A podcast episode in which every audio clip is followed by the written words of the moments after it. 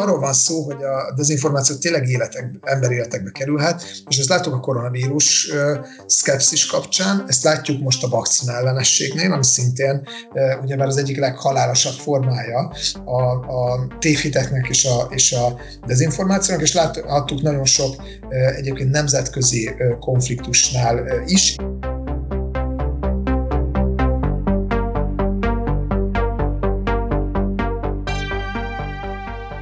Joggal vagy Szabad podcastet, a Társaság a Szabadság Jogokért podcastjét hallgatjátok. Kaproncai Stefánia vagyok, és ma Krekkó Péterrel fogok beszélgetni. Krekkó Péter a Political Capital nevű független, politikai kutató, elemző és tanácsadó intézet ügyvezető igazgatója. Péter politológus és szociálpszichológus. Fő kutatási témája a dezinformáció, illetve az orosz politikai befolyás nyugaton és ennek kapcsolata az európai populizmussal és radikalizmussal. Tömegparanója címen nagy sikerű könyvet írt a dezinformációról, aminek második kiadása a hetekben jelent meg.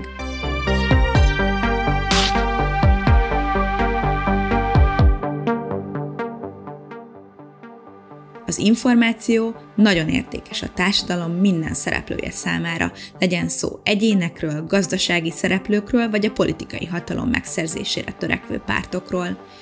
Így a dezinformáció is mindenhol jelen van az életünkben, sőt a politikai hatalom megszerzése érdekében való használata egyidős az emberiséggel.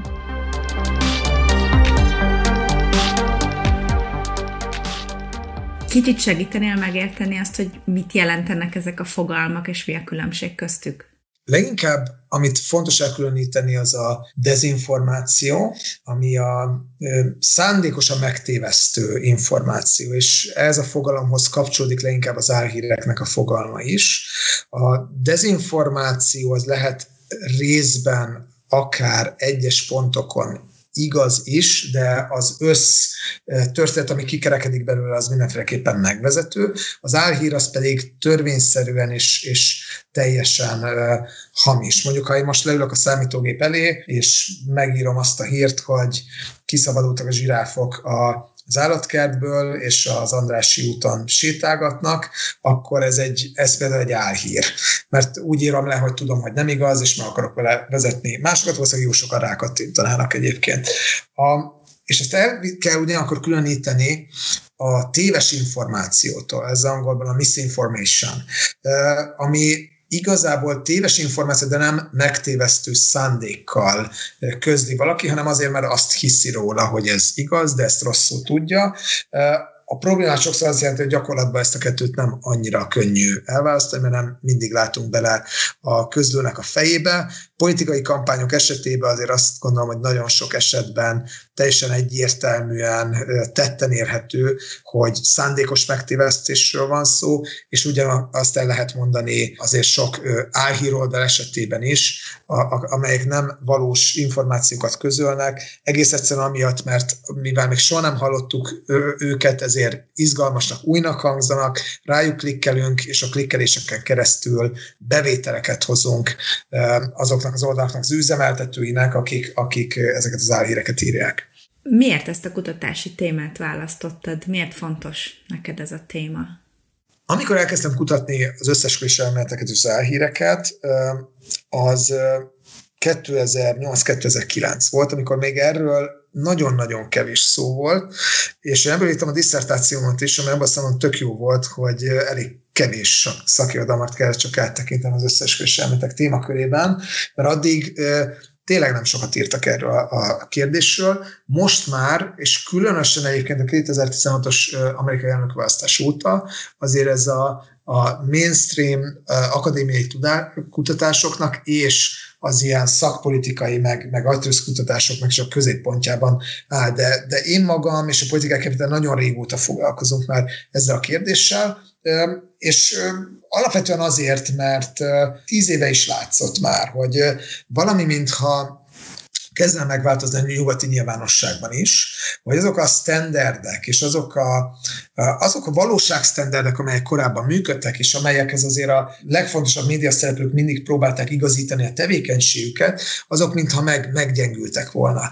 És, és mintha egyre többen tudnának abból politikai tőkét kovácsolni, hogy olyan fabrikált sztorikkal, ilyen törzsi, törzsi mítoszokkal hozzák lázba a saját szavazóikat, melyek lehet, hogy nem igazak, de ugyanakkor segítenek nekik a választási győzelemben. És egyáltalán nem magyar sajátosság, hogyha megnézzük, hogy mi történt az utóbbi években az Amerikai Egyesült Államokban, de egyébként Nagy-Britanniában is, sok nyugati országban. Tehát, hogy itt egy, egy olyan kortrendről beszélhetünk, ami alapvetően arról szól, hogy a, hogy a hagyományos mondjuk ilyen mainstream újságírásnak a szerepe az, az háttérbe szorul, az objektív újságírás iránti kereslet az visszaszorul, és egyre többen és egyre inkább a nagyon erős érzelmekkel átitatott és, és új érdekes és ezért sokszor sarkított, vagy egyáltalán nem igaz, történeteket várják a sajtóból, meg a,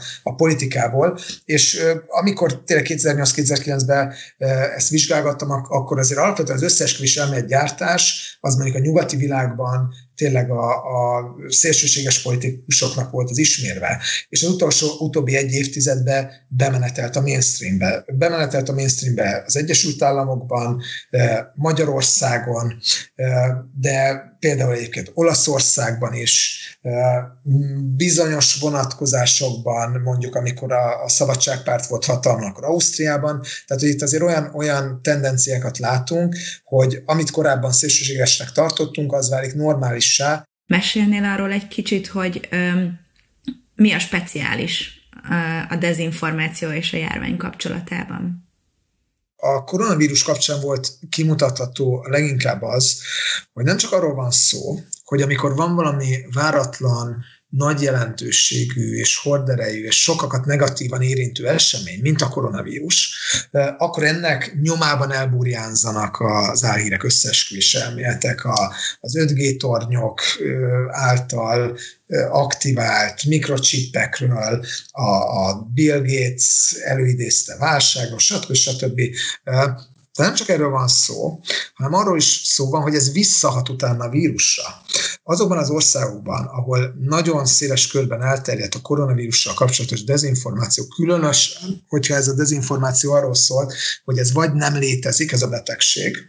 Iránban például kezdett be, ez volt a hivatalos narratív, és csak a, ez, egy, ez egy amerikai álhír. Menjen mindenki nyugodtan szavazni, meg kampány tüntetésekre, nincs itt semmi látnivaló, ez csak amerikai álhír, és aztán lehetett látni, hogy berobbannak ennek hatására a, a számok de lehetett, vagy, vagy, vagy csak arról van szó, hogy ez nem annyira súlyos, mint azt láttuk az Amerikai Egyesült Államokban. Nem kell ezt annyira túlihegni, nem kell maszkot hordani feltétlenül, ez egy, ez egy kicsit eltúlzott dolog, és meg kell nézni, hogy hol alakultak a számok. Ahol elterjed a koronavírussal kapcsolatos dezinformáció, ott többen halnak meg.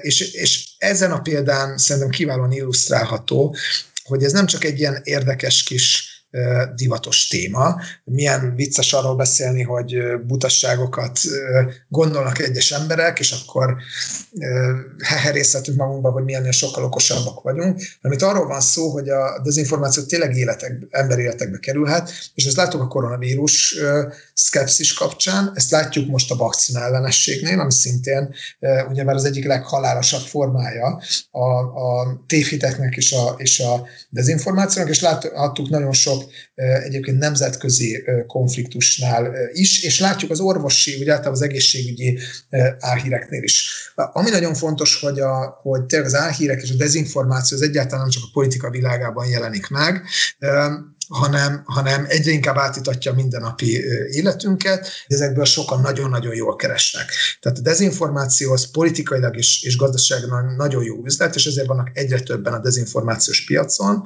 és a könyvemnek egy, egy központi gondolata az, hogy, hogy azért terjed a dezinformáció, mert fogékonyak vagyunk rá, és mindenki fogékony rá. Mindenki azt hiszi, hogy ő nem, de ha ez így lenne, akkor, akkor nem létezne, mert akkor nem, nem hatna semmit, és, és az első és legfontosabb lépés, hogy ezt felismerjük, mert hogyha már tudjuk azt, hogy mi is megvezethetőek vagyunk, akkor lehet, hogy kicsit jobban tudunk védekezni, hogy azt látjuk, hogy minket be akar csapni egy állam, egy kormányzat, vagy egy, egy, egy külső hatalom, vagy egy pénzéhes üzletember, vagy akár nagyvállalatok.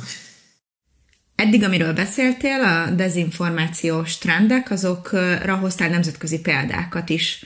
Van-e ebben bármi, ami speciálisan magyar, és hogyha igen, akkor mi az?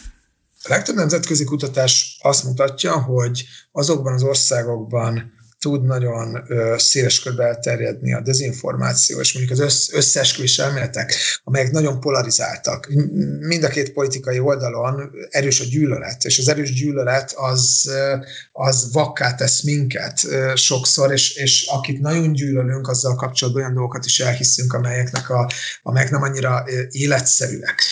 Ennyiben ez amit látunk Magyarországon, az visszaigazolja a nemzetközi trendeket. Annyiban is visszaigazolja a nemzetközi trendeket a magyar helyzet, hogy hogy azért azt is szoktuk látni, hogy ahogy a, a politikai hatalom egyre inkább autoritár tendenciákat mutat és kapcsolja ki azokat az intézményeket, amelyek arra hivatottak, hogy, és gyengíti meg, amelyek arra hivatottak, hogy, hogy az ő hatalmát kordában tartsák, ott általában szintén elburjánzik a, a dezinformáció, és az álhír és az összeesküvés radikális politikai tettet mindig csak radikális ö, ö, ideológiával lehet megmagyarázni, és, a, és az összes elméletek általában arról szólnak, hogy annyira gonosz a másik oldal, hogy muszáj szemben keményen fellépni, hiszen egyébként ő támadna meg, meg minket, és, és ez, ezt is szépen visszaigazolja a magyar helyzet. Két vonatkozásban egyedülálló szerintem a magyar hát kormány közeli dezinformációs univerzum. Az egyik az az, hogy azért ez az államilag finanszírozott dezinformációs képezet, ami Magyarországon működik ennyire centralizáltan, a, a Cashman keresztül felnagyítva, a politikusoktól származó üzeneteket, és azokat eljutatva rengeteg emberhez, ilyen nincs még egy EU tagállamban. Szerintem van még két olyan tagállam, Lengyelország és Szlovénia, amely hasonló irányba halad, tehát megjelenik ott ez az államilag szponzorált dezinformáció, Szlovéniában egyébként részben magyar tőkével és magyar segédlettel, de ennyire centralizált médiarendszer nincs még egy országban az Európai Unióban, és, és, en, és ilyen típusú információs gépezeteket azért általában nem ilyen puha hibrid rezsimekben szoktunk látni, mint Magyarország, hanem inkább a, a keményebb diktatúrákban.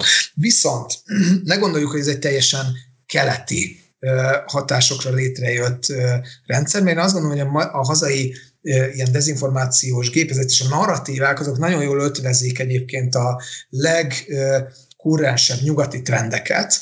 Azért emlékeztetünk arra, hogy Habony Árpád találkozott Steve Bannonnal, Trump korábbi tanácsadójával, és, és azok a technikák, amelyeket a magyar kormány sokszor alkalmaz, köztük az, hogy ugyebár álhírnek bélyegez minden független média forrásból jövő számára kritikus információt, de egyébként a kampánytechnológiákban, a, a közösségi média technológiákban is sokat másolnak az angol száz trendekből. Tehát benne vannak a, a leg, legmodernebb angol száz ilyen, ilyen post trendek, de ugyanakkor benne, van, ebbe, benne vannak a keleti narratívák is, tehát hogy annyi nyugatellenes üzenetet, mint amit az utóbbi időben itt hallhatunk Magyarországon, hát olyat sokszor egyébként a poszt-szovjet térségben lehet látni, Oroszország leg, legközvetlenebb szövetségesei körében, vagy Oroszországban egyébként, vagy Törökországban, tehát hogy, hogy azért az, hogy egy EU és NATO tagállamban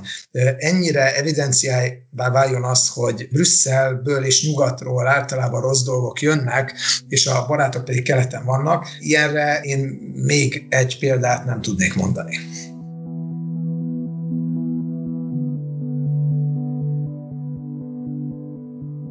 A dezinformáció, az álhírek terjesztése szorosan összefügg a polgárok jogainak gyakorlásával is – a közéletben való részvételhez kapcsolódó jogaink, akár a szavazati jogunk gyakorlása, vagy a véleménynyilvánítás szabadsága elképzelhetetlen információ nélkül.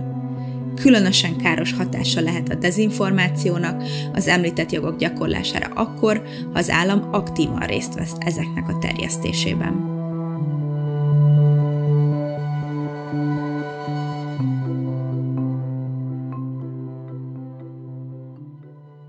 Az általad kutatott dezinformáció, ugye sokszor használják politikai célokra. Van-e kapcsolat a dezinformáció és a nagyon jól ismert politikai kormányzati lejáratás között szerinted? Én azt gondolom, hogy ha valakit valós információkkal lehet nagyon lejáratni, akkor az általában azt jelenti, hogy tényleg van valami probléma.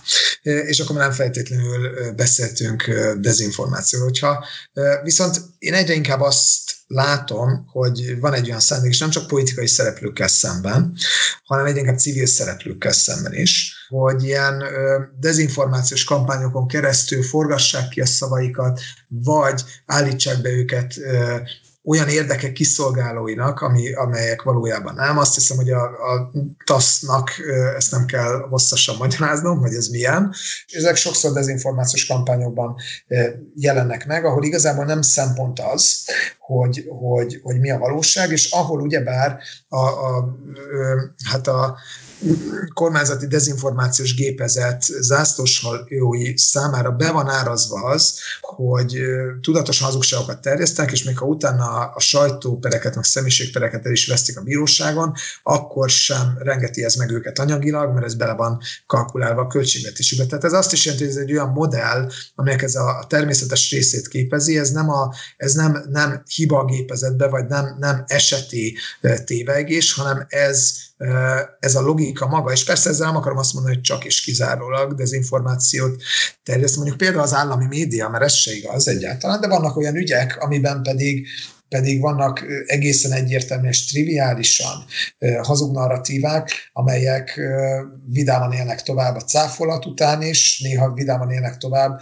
a, a jogerős mondjuk bírósági elmarasztalás után is. Ha megnézzük azt, hogy a 20. században milyen környezetben tudtak működni hatékony dezinformációs gépezetek, hát a leghatékonyabban a totalitárius államokban, ahol teljes kontroll alatt tartotta az állam az információ közlő szervezeteket és intézményeket. És ma a nyugati világban azért azt látjuk, hogy sokszor úgy tud nagyon hatékony lenni a dezinformáció az Amerikai Egyesült Államokban is, ahol azért elég plurális a nyilvánosságnak a szerkezete, úgy tud terjedni, hogy közben az embereknek megvan a lehetőség arra, hogy más információhoz jussanak. Nem, nem mindig a politikusok mossák át az emberek agyát, hanem van, hogy, hogy az emberek mossák át a saját agyukat, mert, mert egyszerűen arról van szó, hogy, hogy vannak olyan vágy teljesítő történetek, amelyeket szeretnék, ha igazak lennének, és inkább hisznek abban, mint a valóságban, és persze ehhez a, adják a politikusok a szappant, és, a, és ott van a közösségi média, mint egy labor, ahol nyilván ez, a, ez az agymosás sokkal hatékonyabban tud történni, mint, mint uh, hagyományosan, mint máshol. A nyugati világban általában azt látjuk, hogy azért a közösségi média az álhírek terjedésének a fő platformja. Ebből a szempontból is azt gondolom, hogy a magyar média rendszer, hanem is teljesen unikális, unikális, de az úgy szerkezetében unikális, hogy azért itt a, a dezinformációs lejárató kampányok azok sokszor a, a legmainstreamebb médián keresztül, például a közszolgálati médián ö, keresztül ö, indulnak el és terjednek. A TASZ rendszeresen véd olyan aktív állampolgárokat, tüntetőket például, akikről hamis állításokat terjesztenek a kormány közeli médiában. Legutóbbi ilyen ügyünkben a túlóra törvény elleni tüntetés civil közreműködőit védtük sikeresen. Róluk hazugságokat állított a kormánypropaganda, a TV2-t, az Origót és a 888-et is elmarasztalta a bíróság. A tavalyi évben több mint 200 perben védtük a szabadságjogokat. Az ügyvédeink munkáját 1% felajánlásokból finanszírozzuk. Magánadományok nélkül pedig nem tudnánk évről évre növelni az ügyeink számát. Kérlek, támogasd a munkánkat a tasz.hu per támogatás oldalon, vagy személyi jövedelemadód 1%-ának felajánlásával.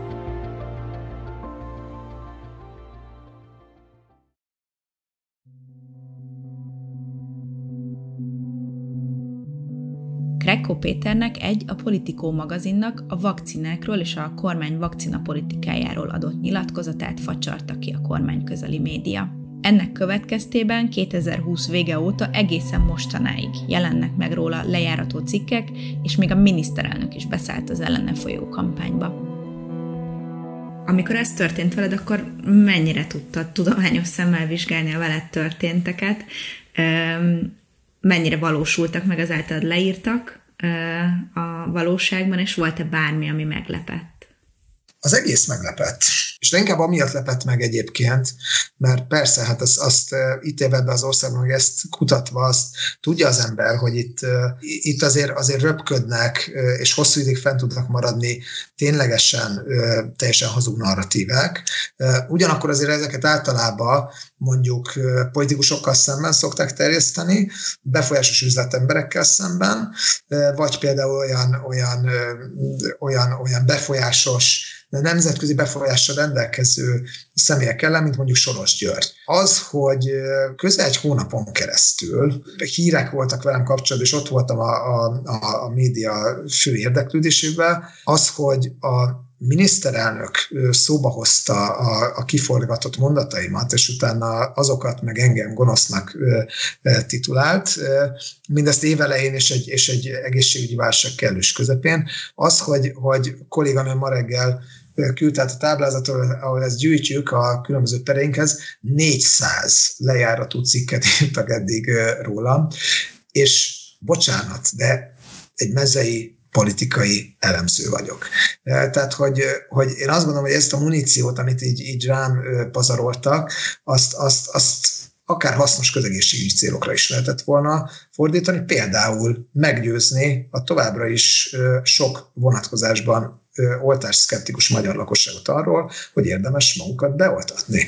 Az a helyzet, hogy összességében, bár vitathatatlan volt pár nyomasztó nap, amikor mondjuk a, egy ellenem indult aláírásgyűjtésnek köszönhetően, és Bájer Zsolt szeretetteljes publicisztikájának köszönhetően azért, azért nem csak szín, a, a szimpátiától túlfűtött üzeneteket kaptam közösségi médián, se én, se a családom. Tehát volt, volt, volt egy nyomasztó eleme, de összességében én azért most úgy látom, hogy ez egy meglehetősen sikertelen lejáratási akció volt, aminek, aminek talán annyi értelme lehet, hogy, hogy ugye bár rá akarja a kormányzat húzni azt, a, azt az értelmezést az ellenzékre, hogy, hogy oltás ellenes, és a, a, ezzel a szöveggel, hogy, a, hogy az ellenzék halálkampányt folytat, aminek a narratíva szerint én vagyok a, a, az értelmi szerzője, amit azért, azért érdeklődve olvastam annak idején. A, tehát, hogy ezzel a halál szót és a halál halál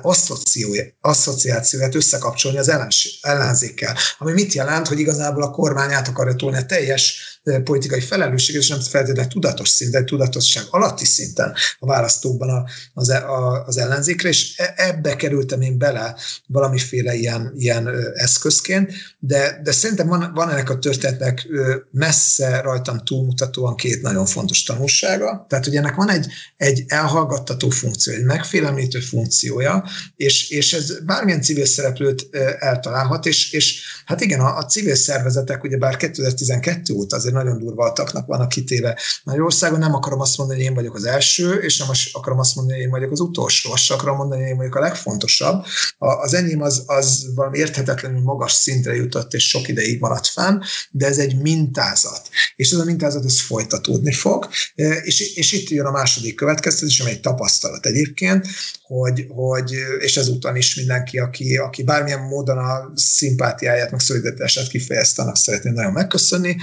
Elképesztő sok irányból kaptam, médiából, diplomáciai szintről és, és, és állampolgári szintről szolidaritást. Indult egy, egy, egy, egy aláírásgyűjtés mellettem, teljesen abszurdnak tartottam azt is, mint hogy az ellenem irányult is, de hogy, hogy, hogy van egy nagyon erős, szerintem egy ilyen immunitás, és, és egy nagyon erős szolidaritási igény is a, a magyar társadalomban, sőt, az egyre, hogy mondjam, egyértelmű hazugságokkal szembeni mély morális felháborodás, és én azt gondolom egyébként, hogyha, hogy, hogy azon kell gondolkodni, hogy hogy lehet ezt megoldani, hogy ilyen hasonló helyzetekben, hogyha valaki olyan ö, hazugtámadás áldozata lesz, mint, mint én vagyok, akkor, akkor, akkor kap kapjon hasonló támogatást, mint amit én kaptam, és én azt hiszem, hogy akkor ezek teljesen hatástalanná válnak, mert akkor semmi hatásukat nem tudják elérni, se a megfélemlítést, se azt, hogy az embert érdembe elterelje a munkától, és se azt, hogy a, hogy a jövőben nem merje kinyitni a száját. Elkezdtünk beszélni arról, hogy mit lehet tenni a dezinformáció ellen, és beszéltünk a az egyéni szintről főleg, de társadalmi vagy állami szinten milyen fellépést látsz hatékonynak a dezinformáció, az álhírek ellen?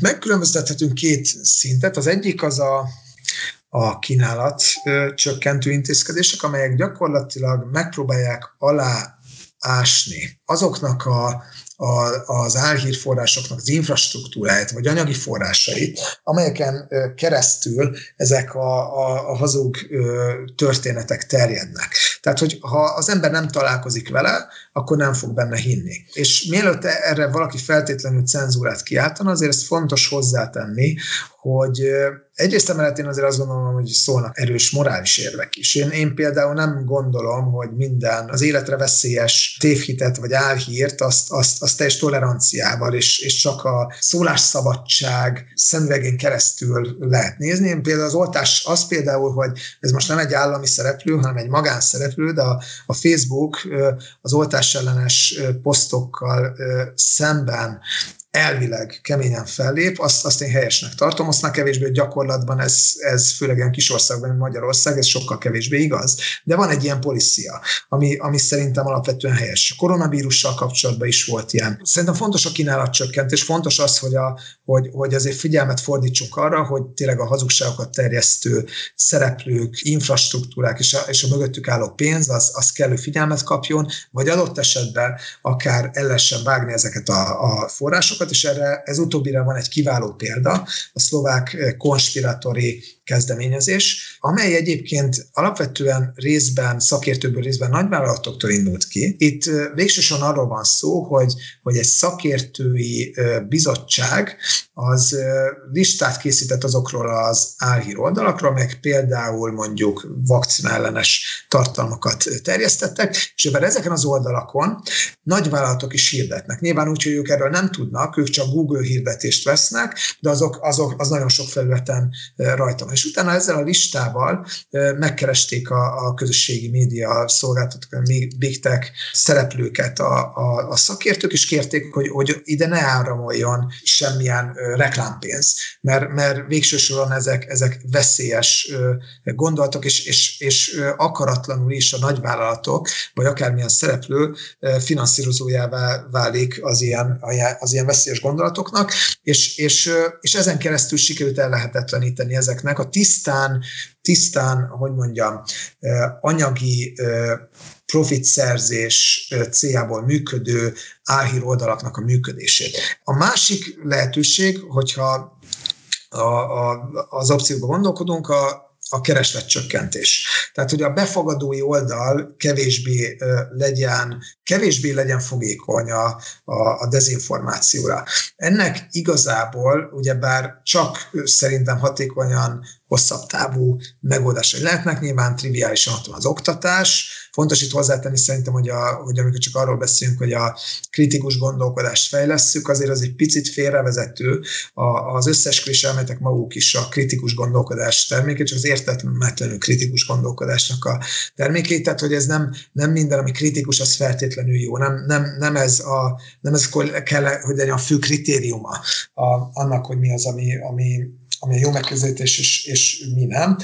Szerintem nagyon fontos szerepe van egyébként a kereslet csökkentésben a, a médiának is, amely, amely a, érthetően és, és nem megerősítve a, az álhír narratívákat, de feltárhatja egyrészt a, a hazug történeteket, leírhatja, hogy azok miért hazugak, másrészt pedig rámutathat azokra a szereplőkre, akik ezeket terjesztik, és az ő indítékaikra, ami segíthet abban, hogy, hogy, hogy a befogadói oldalon egyre többen kezdjenek el kételkedni ezekbe a, a szereplőkbe, és ami szerintem nagyon-nagyon fontos, és egyszerűen ezt nem lehet kihagyni, hogy kereseti oldalon vagyunk mi fogyasztók.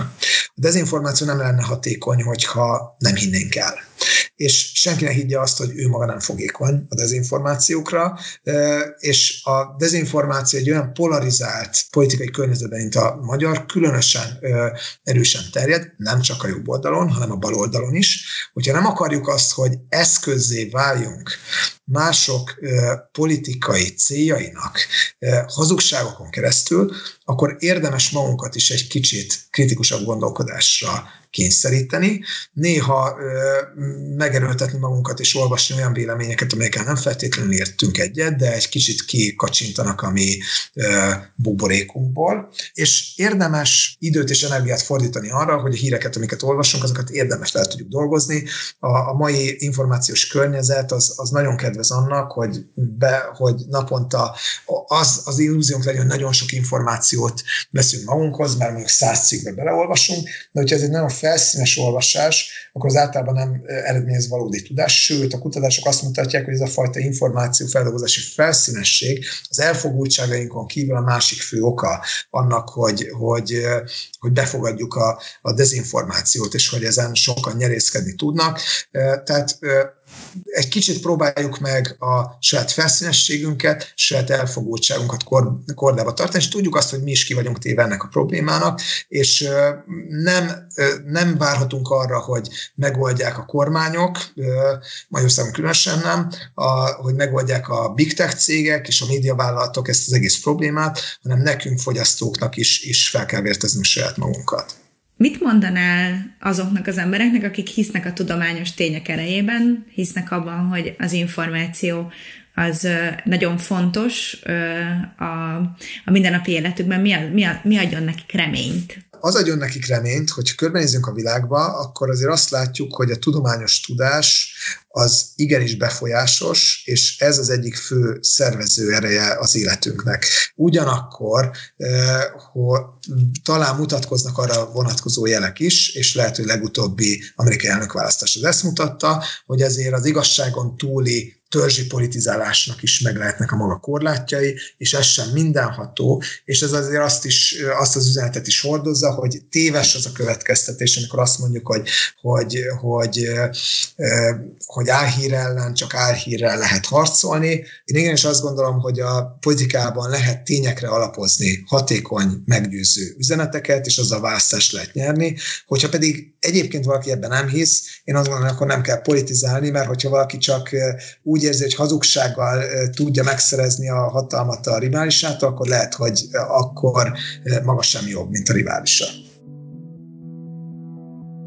A TASZ Joggal vagy Szabad podcastjének első tavaszi adását hallottátok.